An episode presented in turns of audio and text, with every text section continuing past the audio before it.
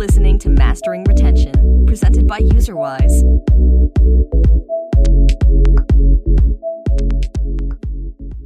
Hi, everyone. Uh, welcome to today's episode of the Mastering Retention podcast.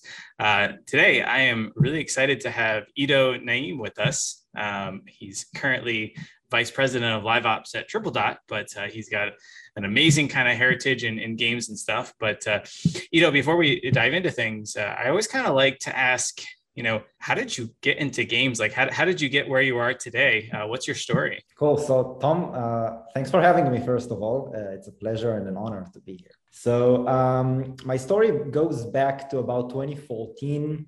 Uh, so, seven years ago almost. Um, well, uh, a friend of mine actually told me I should try an interview uh, in a company called Playtika. back in the day, I had no idea about gaming nor about even uh, gambling, which what which is basically what we considered Playtika to be back in the day. Um, and as you know, like gambling is not even legal in Israel. It's not like we really understand what slot machines are. Yep. So I went to this interview. I was quite pessimistic, but the interaction was quite cool.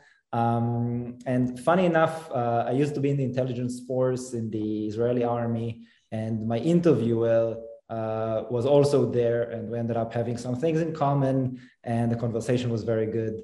And I ended up not getting the job despite of that. Um, but the interview process, I think, really taught me a lot about the industry and made me very curious about it. And in some extent, I really think that it also shaped how I recruit today because it really made me kind of engaged with gaming. And I believe that 60 or 70% of the people who actually walk in gaming are not gamers. Maybe you, you tell me mm. what do you think the stat is. Um, but yeah, that's ultimately what uh, started it. So I didn't get a job. Two months after, I'm getting a call. We actually have another job that could be even more interesting for you. Mm. And uh, I took it, and this is where it started. That's awesome. And then, so what's your approach? What do you think? How many of the gaming people are actually gamers? You know, I guess the the real question is, you know, what do you consider a gamer? Um, because I, I don't know. I, I feel like a lot of the people that I do talk to tend to play games. Like here and there, you know, there's some like, oh yeah, I don't really play games outside of work or whatnot. But I feel like those people tend to be uh, folks that have like a young family and just don't have time to do so. Um, but uh, no, I mean, a lot of people that I talk to do tend to love games. Although I, I have noticed that there's a large propensity of people where you know they're working on like a casual puzzle game but then when they get home they're like uh, you know heavy into like battle royales or vice versa or whatnot. Um, so they might not necessarily be working on a game that they completely love um, but uh, many of them do seem to play it to the point at least on the game design side of things where you know I, I kind of become an engaged user where i learn to love the game kind of a thing yeah makes sense. I think that my, my time in voodoo kind of proved me that everyone is really everybody could be gamers in a way. Um, and yeah wh- whatever we considered as gaming seven years ago is not whatever we consider gaming today.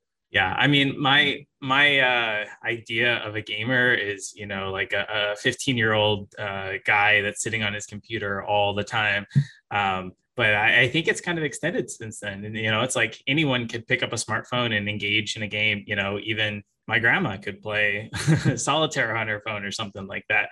Um, and so I, I think it's definitely garnered out from there. But you know, would you consider her a gamer? I don't know. I think everyone has a propensity to enjoy games, though. So you did a lot of stuff at Playtika, including retention. Yeah, we are in the Mastering Retention podcast. So if you have, you know, the secret to retention, we would love to know it. Um, and then you went on to Voodoo, right? Yeah. So We're, five years in Playtika and then a year and a half in Voodoo. Yeah.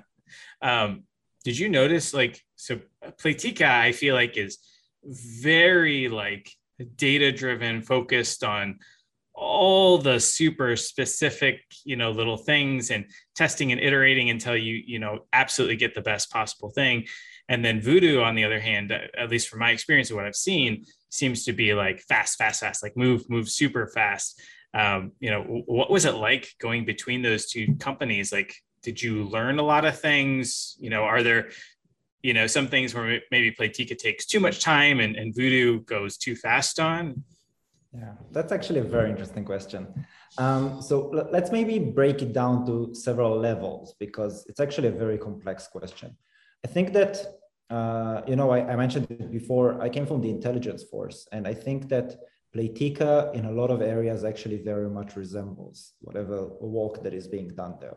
So it's ultimately connecting between people, connecting with technology, and with a lot of data.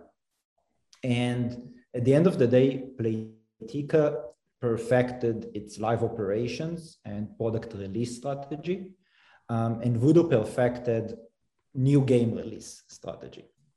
And I think that these are very different gaming companies at the end of the day.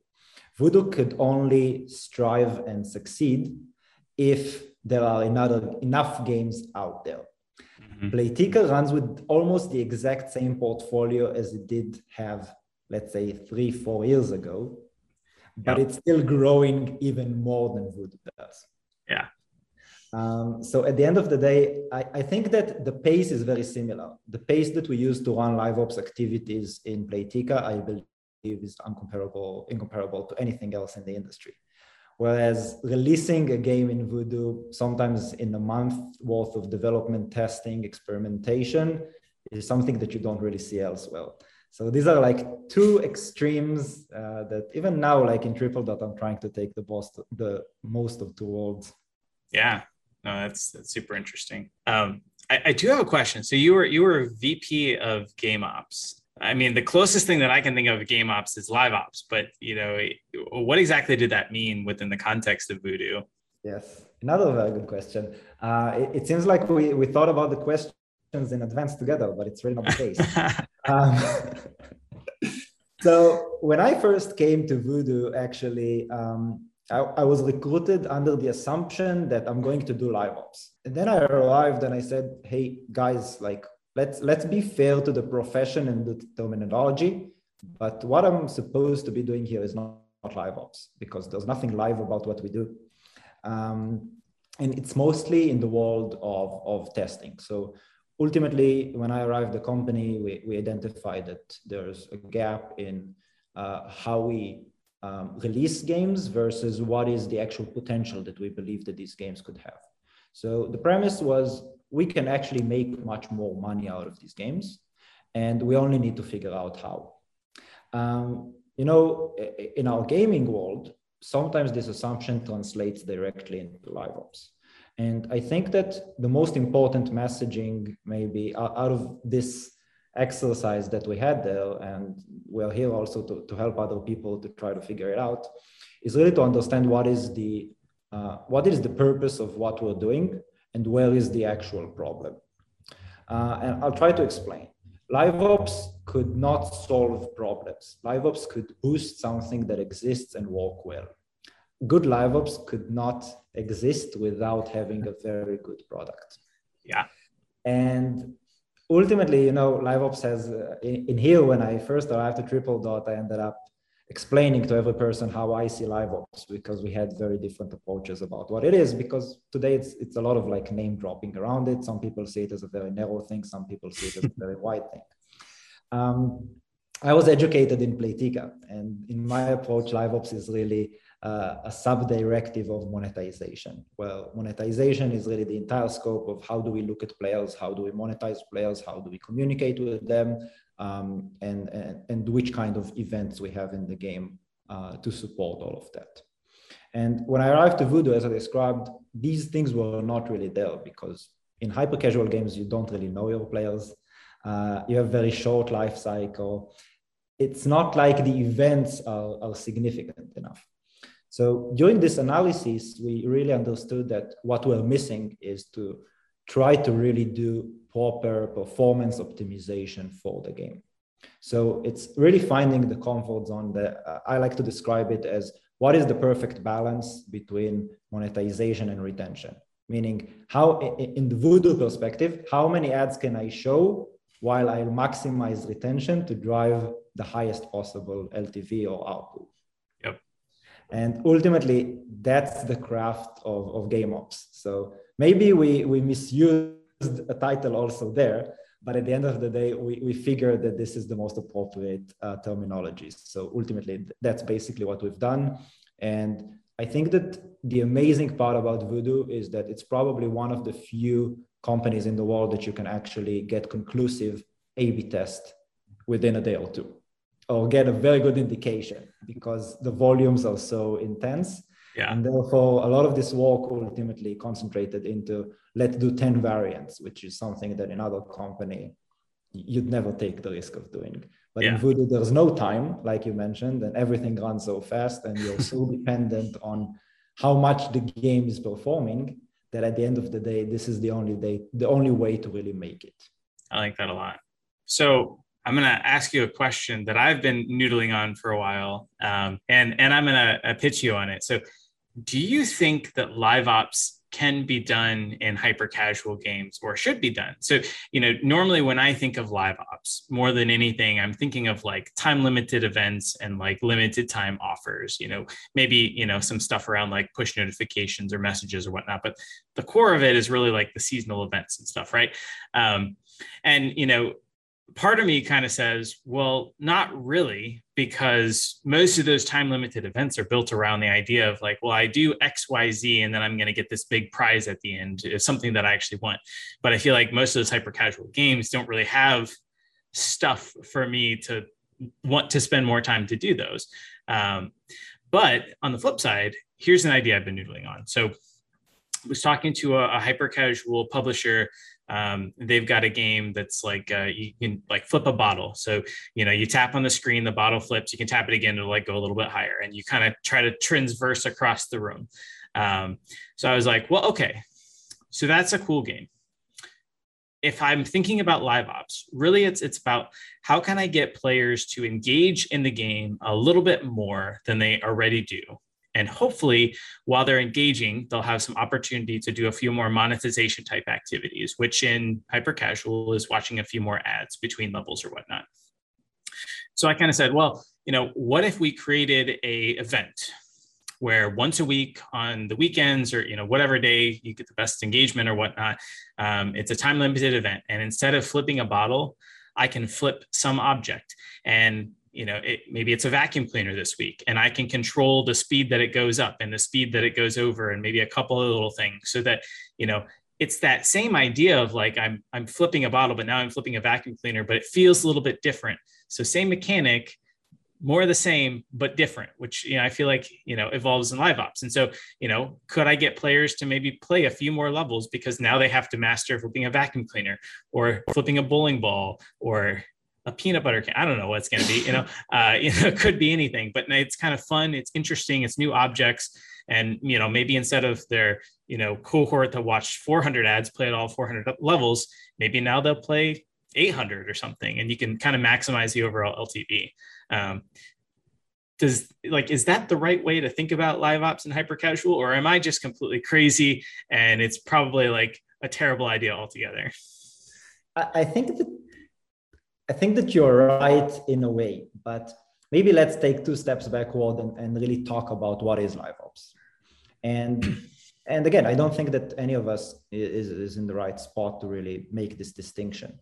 But to me, a lot of the things that, for example, you just described might not necessarily count as live ops if you're really taking the um, the the Playtika approach, let's call it. But say that it's basically a product feature that unlocks content every week and nothing is really changing there. It's basically a skin that is changing. And then what if I told you that uh, you could take the exact same mechanic and all of a sudden add additional layers to it, meaning make it make it not just a skin change, but a game mode.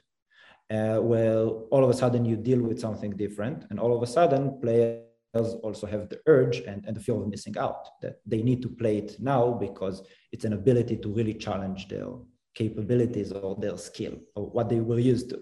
Because maybe just flipping something that is not a bottle is not interesting enough. Um, and i think that in, in the voodoo world actually we experimented a lot with uh, with stores and how do we play with with skins and stuff like this. At the end of the day i don't think that this is where the goal is. I think that if you're looking at the live ops world it's really about building a very holistic experience. So for example let's say that we did that then there's also a communication layer to all of this, meaning how do I make people aware of the fact that the content is there?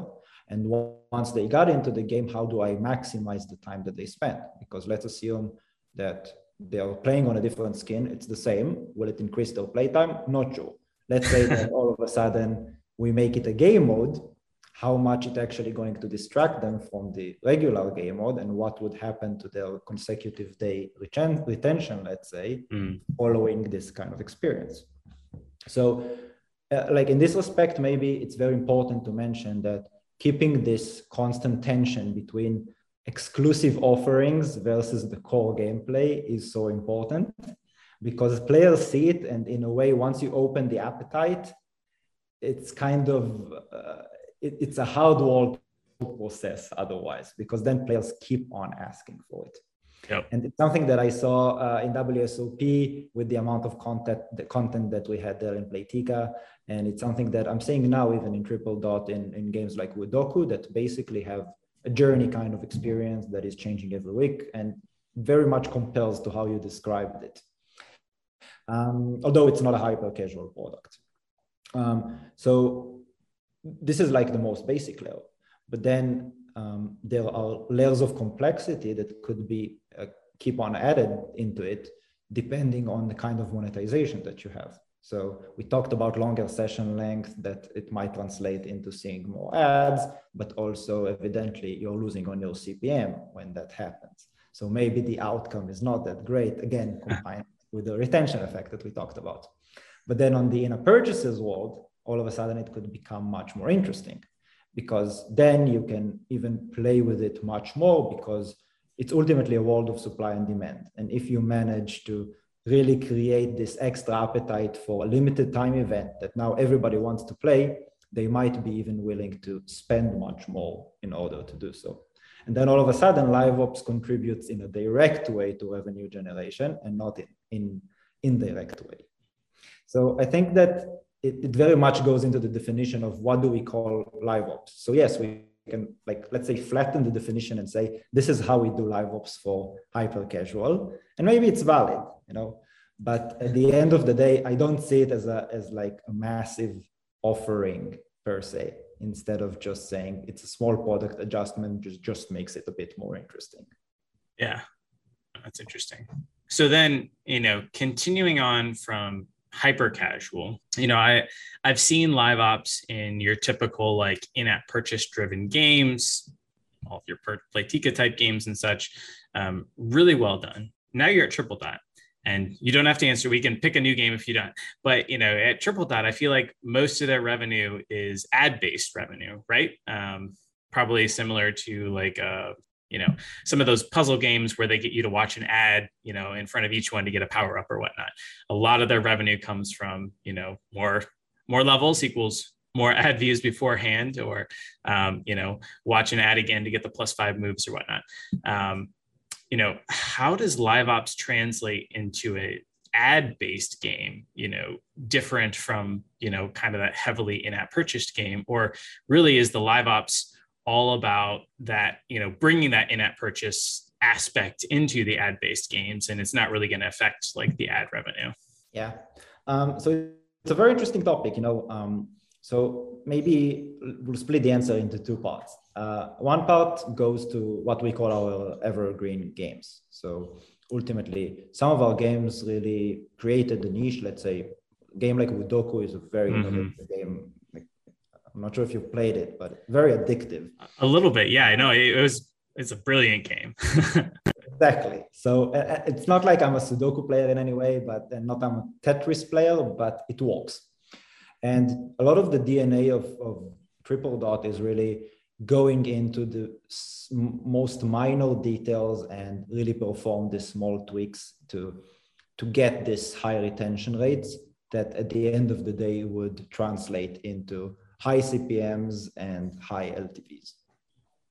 And I think that what Triple Dot changed in the market is really the ability to, to fine tune the product and also fine tune the ad monetization to really create products uh, like Woodoku that are fully monetizing of, of ads uh, in, in an extent that is comparable to an IAP based game, which is amazing. now to answer the question, um, for these games, ultimately we're looking in a, into a live ops model that is much more similar to what we described before. Okay, so uh, end of last year, we started introducing journeys into Woodoku before my time, so not taking any credit on it. And that was the kind of approach of this is live ops in, in a game like this. And this is also what kind of created the appetite of even considering we should do live ops. And ultimately, um, over there, the, the level of sophistication keeps on evolving, let's say six months after it was actually released to the entire population. And at the end of the day, we, we really do small optimizations. And what, what we have in mind is how do we extend the session length? How do we extend engagement, right? Because we saw how it translates into uh, impressions and how it translates into extra revenue. Um, and, and this is an approach that is very much correct for these games. While the company obviously has a lot of aspirations of growth, and at the end of the day, now we are working on five new games that are going to be released in the next six months or so.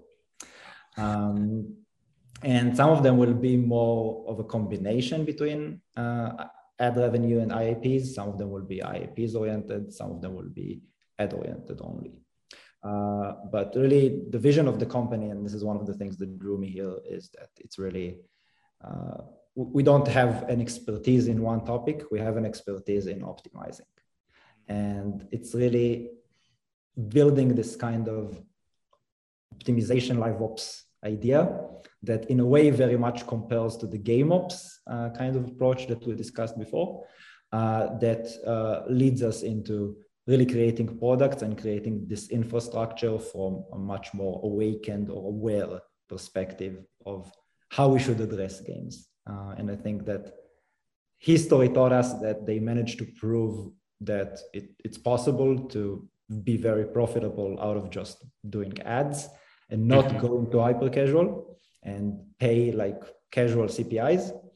And uh, I think that the the next phase will be even taking it to the next level and do the same kind of proof on on um, on IAP games. That's awesome. So that's all I can I'm, say. I'm, ex- I'm, excited to see what what comes. We'll, we'll we'll have to bring you back maybe in like 12 months or so and see how the game launches went. I'll tell, tell you all about the fails and uh, yeah. Well, the fail- failures are the best. I feel like I learn more from my failures than I do from my successes because mostly I'm like, well, why did that work? I don't really know, but it works.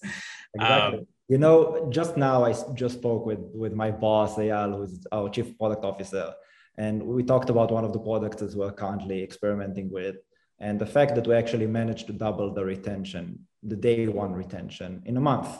So without going into numbers, I think that this is something that is just interesting because we just don't give up. And it could be that it would never reach, you know, maybe we doubled from five to 10%, but at the end of the day, um, uh, like the numbers are promising and we see where it progresses to and we never give up. And I'm here just a month and a half, but it's, it's really embedded and, and rooted into, into people here. And I think that this, this is the approach that ultimately wins it for, for Triple Dot specifically.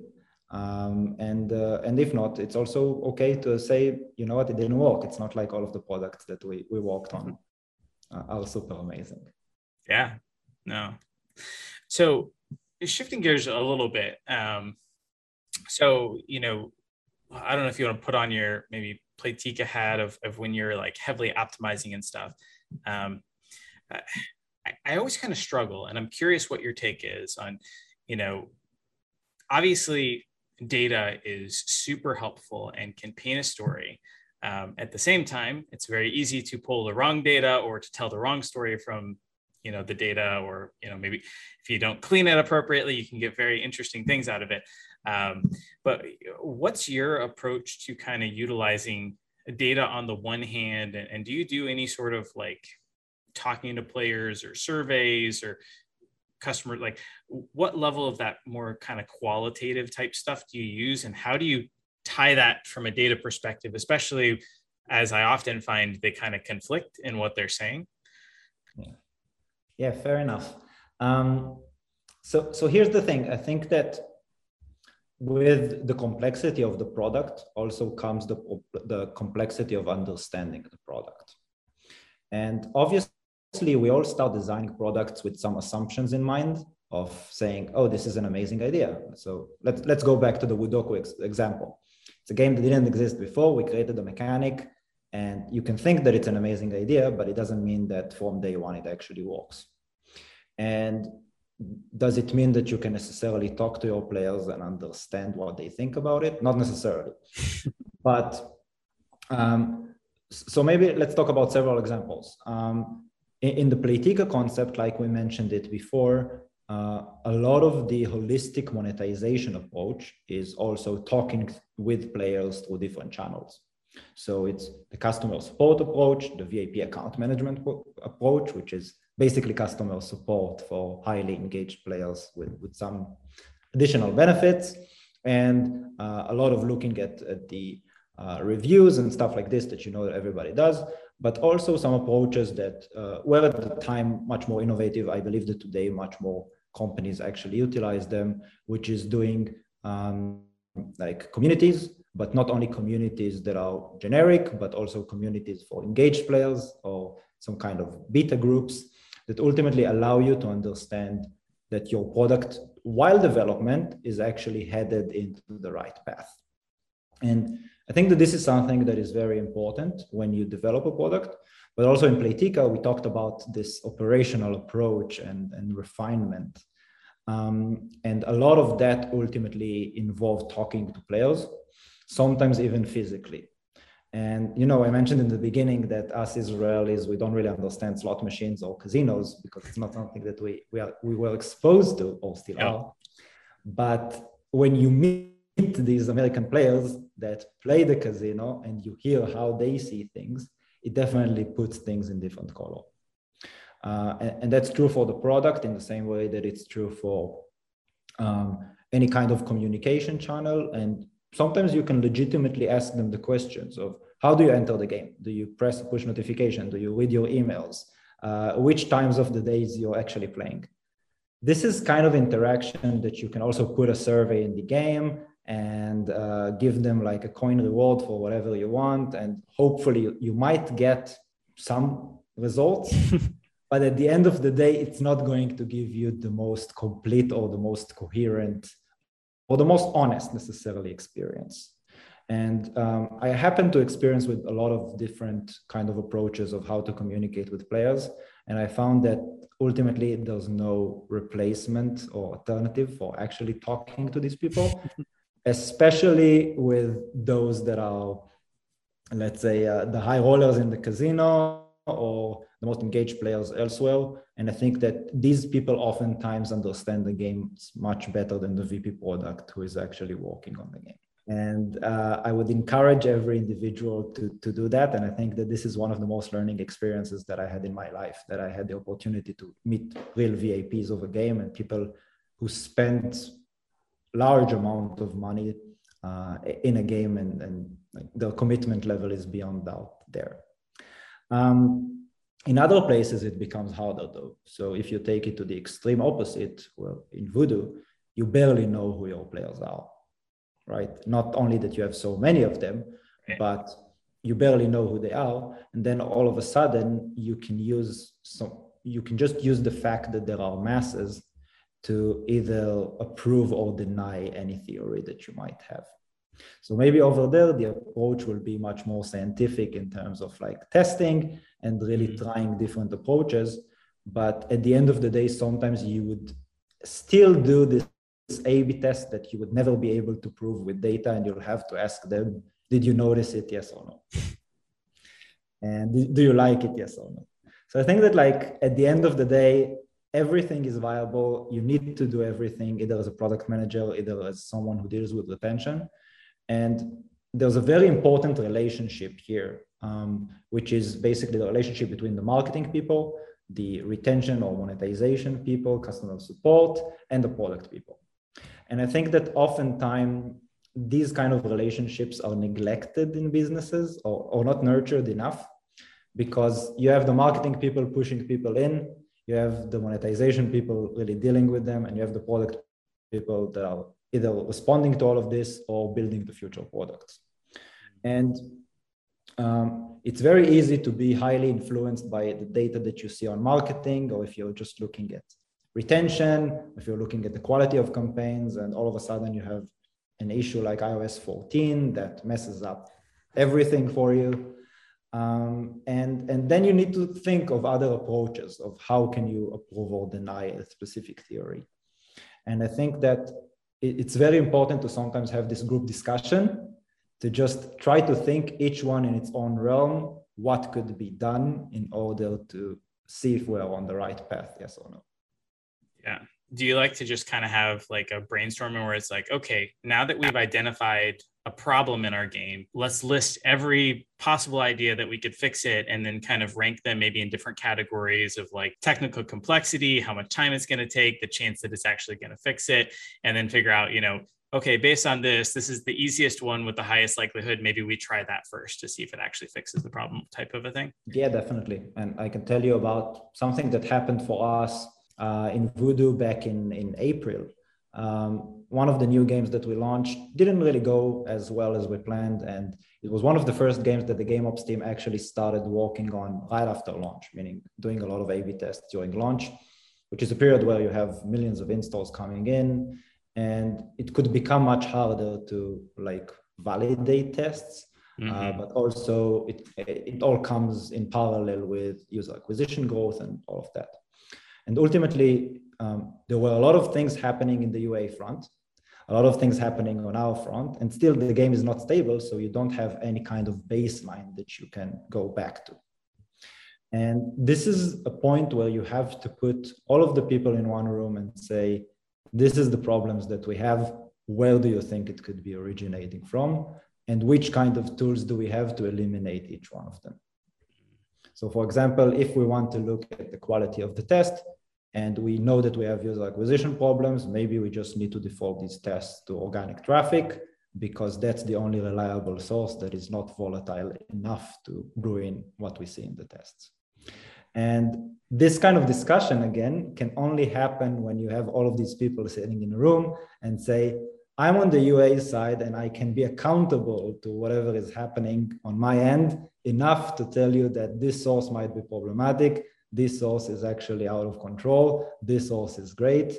Um, but when it all comes together, it's very hard to distinguish. And I think that this is really well, well the true greatness of, of a product team uh, comes to mind, well, they, they really take control over it. And uh, I think that ultimately this is the point where, where you can resolve things. Yeah, I like that a lot.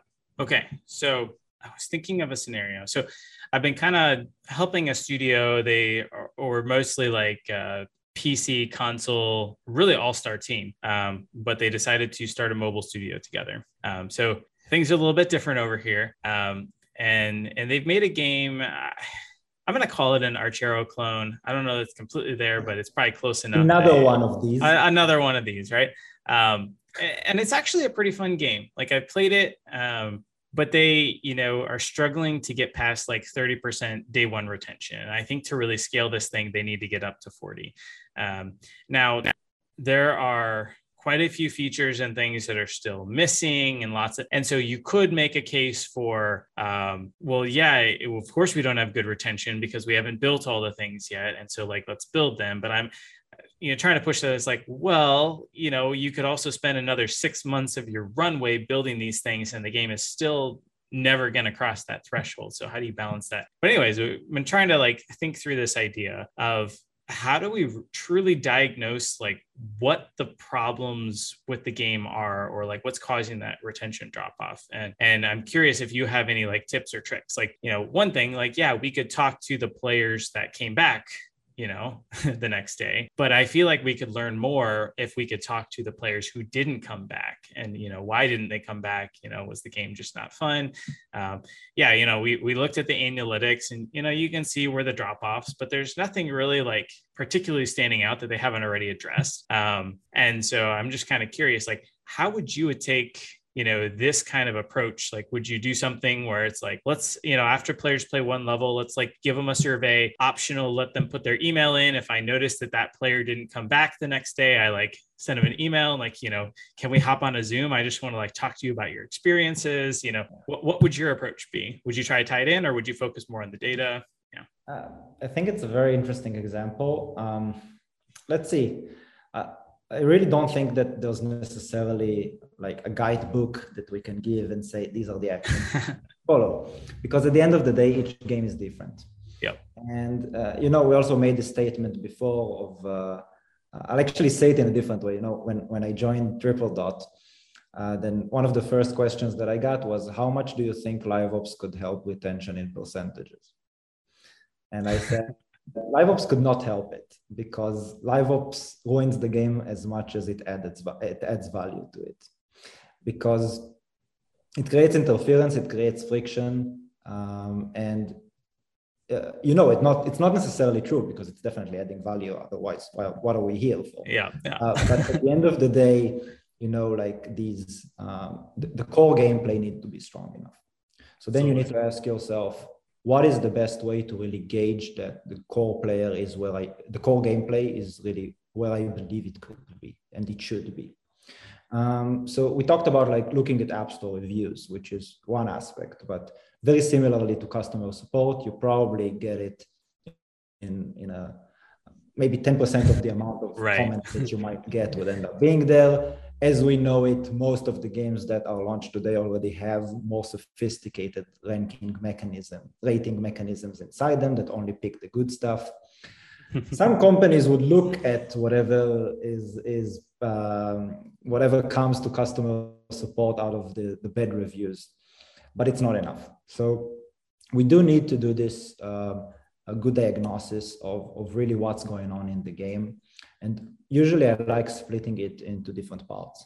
First of all, I would look at the, at the first time user experience and you know ultimately everybody in the industry is trying to optimize it and some companies spend month, months trying to optimize FTUE and then at the end of the day they, their D30 might not be that good. Um, FTUE is great, but it's not going to make make or break your game, right? The game needs to be good enough and sustainable in the long term. Otherwise, it's going to be another hyper casual game. Okay, FTUE could make stuff easier, could make stuff more intuitive, but it's not going to create long term engagement in, in, the game necessarily if the content is not there, if it's not interesting enough. Um, and then looking at this as, as really one point, but then in parallel, trying to think of how do you mitigate any kind of risk or problem that might arise in the future. So the second part will be saying, once I defined where my FTUE ends, what happens to my players from that moment, including what are the main milestones that I have. For example, if, if there is some, let's call it IAP wall in the game that forces players to choose if they want to become players or not, try to distinguish it out and trying to see what is really um, the right place to put it in and how much does it actually affect retention. Because at the end of the day you do need to have this thing happening sometimes to understand how your game is going to perform. Unless you believe that people will just you know, so uh, i i wouldn't mention names but sometimes sometime someone told me yeah you know like i count on my players to pay in five or six months. It's going to be okay yeah. the problem is that then until five months from launch, you don't know that you have a future problem in your game. so I think that it's very important to really introduce these blocks, um, these blocking points into this kind of testing and optimization phase as, as soon as possible. Okay. When you add ads into the game, you know that there's going to be some bad effect on it.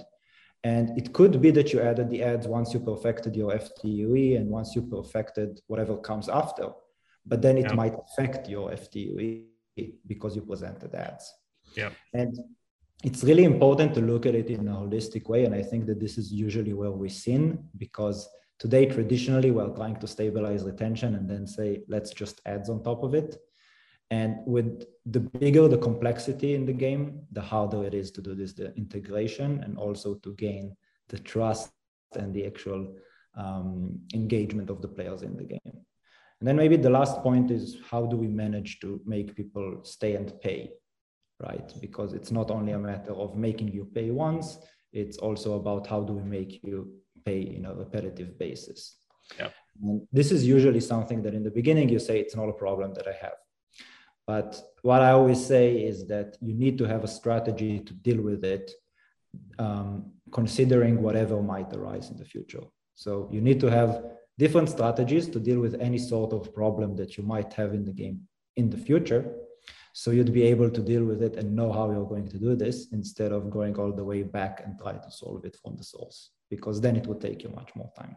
So if you have a conversion issue in the game or a user issue in the game, you already know what could be the potential queue. Yeah. No, that's really good. Okay. Final question related to this, just because I know so many gaming companies are struggling with like new games where they've soft launched a game and the metrics just aren't, you know, to where they want them to be. Um, so, you know, let's assume we've done these things, we've figured out a problem, we've tried a few things at what point does it make sense to just kill a game as we're probably never going to get to where we need to be able to you know scale this thing. Is it hey if i if you put out two updates and you spent two months doing things and you've like gone down you, you've potentially solved those problems and metrics still aren't moving like is that the point to do it? You know not all of us are supercell and can just you know completely redo our meta you know three or four times over you know two or three years. Um, you know what is a, a, reasonable time frame or, or do you have any sort of mechanic of like when it makes sense to at least seriously consider do we kill this thing? Fair. You know what? I had the exact same discussion yesterday and i think uh, i think that the answer again is it depends. So the bigger the company obviously the more patience you might have around how how much you want to get uh, invested in it, uh, both emotionally and financially. Um, you know, uh, I, I, walked in, I walked with and in some companies that ended up saying, "This is the product that I want to have. I believe that it's going to make it," and we just walk until it either the company dies or the game succeeds. And it's okay as an approach, you know, it's the very like entrepreneurial approach. Um, some companies like Playtika, um, decided to go and acquire other games because they realized that and maybe you know maybe i'm talking rubbish here but uh, it's very evident that most of the games are games that are coming from acquisitions and not necessarily fruit of their own um, like creativity and innovation. It's, it's working for them though. Exactly and, it, and it's working and it's not a bad thing okay? Because not every company is good in doing everything from a to z. And it's okay to admit it and it's also okay to know that you have some power to uh, like a creative power to come up with something from scratch but you don't have any operational capability. And i think that very few companies actually master everything end to end. And this is where you know that you can invest in something and have a high likelihood of, of success. Again no guarantees really. But um, it's also okay to say this is as far as i can get this game maybe i need someone else to help me. And we do see some examples around the industry of companies that that pair together uh, the team together in order to to really deliver a product. And this is also a, a good strategy. So there's there's sometimes a middle. It's not only let's kill it or uh, let's uh, let's die on the way. Um, so you know I'm, I'm trying to like come up with a formula saying how much time did i spend in developing it and how much time do i need to spend in testing it to prove that i was wrong um, uh, i honestly don't know because i think that the examples really vary between companies I, I would say that testing a product less than three months is a shame um, because of a few reasons. Uh, first of all, our industry is very volatile. Like everybody knows that some months are stronger than others from any different perspective. Whatever Apple did to our industry in the past year uh, kind of skewed everything around it. So there are a lot of external factors that affect how do we judge performance. Uh, and in the same way, there are also a lot of internal considerations. So I would say invest as much as time as you think that is proper, as long as you believe that you can really make it move. But if you made two or three iterations that nothing moved and you realize that you're not learning anything anymore, maybe you should reconsider it. And this is a factor of how high your CPI is. Yeah, no, that's that's that's really good. Yeah, you, you actually made me think of uh, so there's a, a book by Jim Collins, uh, Beyond Entrepreneurship. So there, that was like his first book, but the, the new one's 2.0. And there was a quote in there where he was talking through um, how different business leaders have uh, kind of sustained for the long term. And so they look at companies um, that have for like the last 15 years of when they wrote the book have outperformed their industries com- you know co- comparison companies etc um, and how did they do that? And one of the things that they came down to was this idea of uh, decision making and how fast you go. And and they generally found that the companies in the list could move fast but they always tended to just move only as fast as they needed to. Um, and so he, he kind of said, they take as much time as it takes without increasing their risk profile. Um, so one CEO actually was diagnosed with cancer. And rather than, and, and this is more of a personal example, but it, it you know embodies the way his way of thinking. And rather than just taking his first doctor's opinion, and just doing what the doctor said, he kind of took a look and said, well, you know, if I don't do anything for days or for weeks, is it really going to change my risk profile? And the answer is no. Now, if I don't do something for months, it could get a lot worse and probably in there. So what he did is rather than just taking that first doctors, he just like poured himself into research about the cancer and the treatments and how to handle it. And it turns out that there's there was like two or three different factions among doctors that had very differing opinions on how they should handle this. And ultimately he put together his own plan that kind of utilized a little bit of both um, this like third wing of uh, folks that thought it, it might be this like dual factor actually did it and he ultimately beat cancer. Um, now not to say that one or the other wouldn't have done that but he took his time to really like analyze and figure out what is the right thing to do.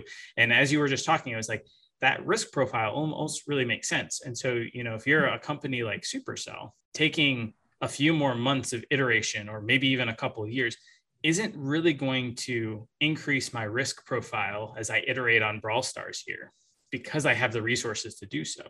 Now if i'm a fledgling startup that has 12 months of runway um, you know maybe three months is all i get per game idea and i basically got like four shots to show something is going to have enough traction so that i can get my next round of funding. Um, and so i don't have that luxury of time um, and if i take more than the three months then that increases my risk profile unless i'm you know very confident on it because now i might only have three shots on the goal for that year or whatnot. Um, but do you think that's a good way to kind of approach it as well? Yeah. Yeah. In in a way. Uh, and you know uh, I, I, don't want to hear uh, like slap on uh, every uh, slap to every entrepreneur that might have a dream of making a, a, complex game and not push everybody to do hyper casual because the iteration like this is fast uh, but i think that it's important to also not get emotionally attached to a product and and really start seeing uh, like to me this risk profile is not only external influences like funding or stuff like this but sometimes it's also how the market changes and for example if we take the example from before if my cpi starts increasing in a way that i cannot control it maybe it's time to shift if i cannot make it mm. better um, and, and it's really important to be really very aware to all of these small parameters because at the end of the day they threaten your testing. And you don't want to risk your testing by just lower the amount of installs that you bring because it's not solving the problem it's just emphasizing it. And um, you know in voodoo uh, we encountered oftentimes the problem of other companies taking products that we were working on and maybe managed to make them more successful than, than we did mm. because you know in hyper casual everybody takes stuff or take influence from everybody nothing is vetoed really And sometimes you see a product that is a carbon copy of the exact same game that you created, and somebody made it more successful. Um, and this is where you should stop and learn and say, what did you do wrong or why, why they did well? And sometimes it's not enough to just say they were lucky, but it's sometimes really the case. Sometimes it's all about timing. Yeah, no, that's that's really awesome. Cool. Well, I, I know we're about out of time here, but I do have one more question because we are on the Mastering Retention podcast, of course. And that is, uh, you know, what's one tip or trick or lesson you've learned over the years to help increase retention? You know, how do you get players to stick around for longer? Good one. Um, so, so maybe let's go into a practical example, and it's an example that I'm really proud of. Um, so back in WSOP, WSOP is, is a huge brand, esports brand um, super recognizable North America, even globally. Back in my time in, in WSOP, we surpassed Zynga um, in, in performance. And at the end of the day, players who come and play WSOP already know how to play poker because WSOP doesn't have any FTUE that really explains or tutorial that explains to you how to play poker. The assumption is that you really need to know how to play poker. And yet the brand power is sufficient enough to draw uh, enough players on a daily basis to, to really sustain this game for, for a while. And over there, we had this question that how do we deal with diminishing retention over time? Because it, it, it's just uh, an impossible outcome to have.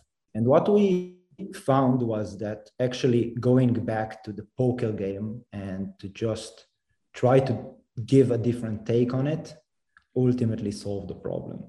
So I'm not going to give you the magic formula of how to create a system, a live op system that is going to create the, to bring the retention. But I would say what we did there. So ultimately we created a game that is some kind of a take on Texas Hold'em. And it's a mini game called Daily Blitz. And Daily Blitz, uh, of, of course, you can understand that it's, it's a daily feature. And ultimately, it's a daily engagement feature. So it's a small, let's call it, it's a poker mini game that allows you to play on it every day. And the only way to access is to, to access it and to get better is to come to the game every day. What we did there was that we took this core expertise of playing Texas Hold'em, that the assumption is that all of the players already have it and love it because this is why they came into the game. Given it a small twist and say, ultimately there are two pairs of cards and you can see the cards, the five uh, whole cards. And at the end of the day, you just need to click on the hand combination that is the best hand combination. The twist in the plot is that you have 15 seconds to reach as to click on as many hands as you can. And ultimately the premise is to win a jackpot. The twist in the plot, the second twist in the plot is that every day that you come in, actually gives you two more seconds to the pool that you have in order to reach the jackpot up to the cap of 30. So what did we have here? We have a core game loop and a small twist on it that actually works very well. So we don't need to teach people how to engage with it. There's a skill element, meaning that you can actually train and become a better poker player by just coming into the game every day and you are really playing on something that is valuable to you and that you feel that is connected very well to the game and doesn't obstruct your gameplay. And all of these created a very coherent retention mechanism. And it's one of the few features I believe that we actually saw affecting retention, like day one and D7 retention. And I think that this is a very interesting formula. So I would advise whoever listens to go and check it out. Um, and, and it's a beautiful feature. And obviously, you need to make sure that whenever you do something like this, it's visible enough in the game so everybody would get exposed to it and then start playing with how do you optimize it. And uh, yeah, for those who wonder, some people actually manage to get to the jackpot. So it's definitely possible. And all it requires is to actually train. Awesome. Well, that's so much awesomeness. Cool. Uh, Ido, uh, thank you so much for joining us today. Um, if folks do have any, you know, follow-up questions after this, is there a good way to get in contact with you? Uh, yeah, I'm on LinkedIn, so uh, feel free to reach me, Donaim, and um, yeah, I'll I'm usually answering everything that I'm getting. So. awesome. Well, cool. Thank you so much. Thank you, Tom. It's been a pleasure.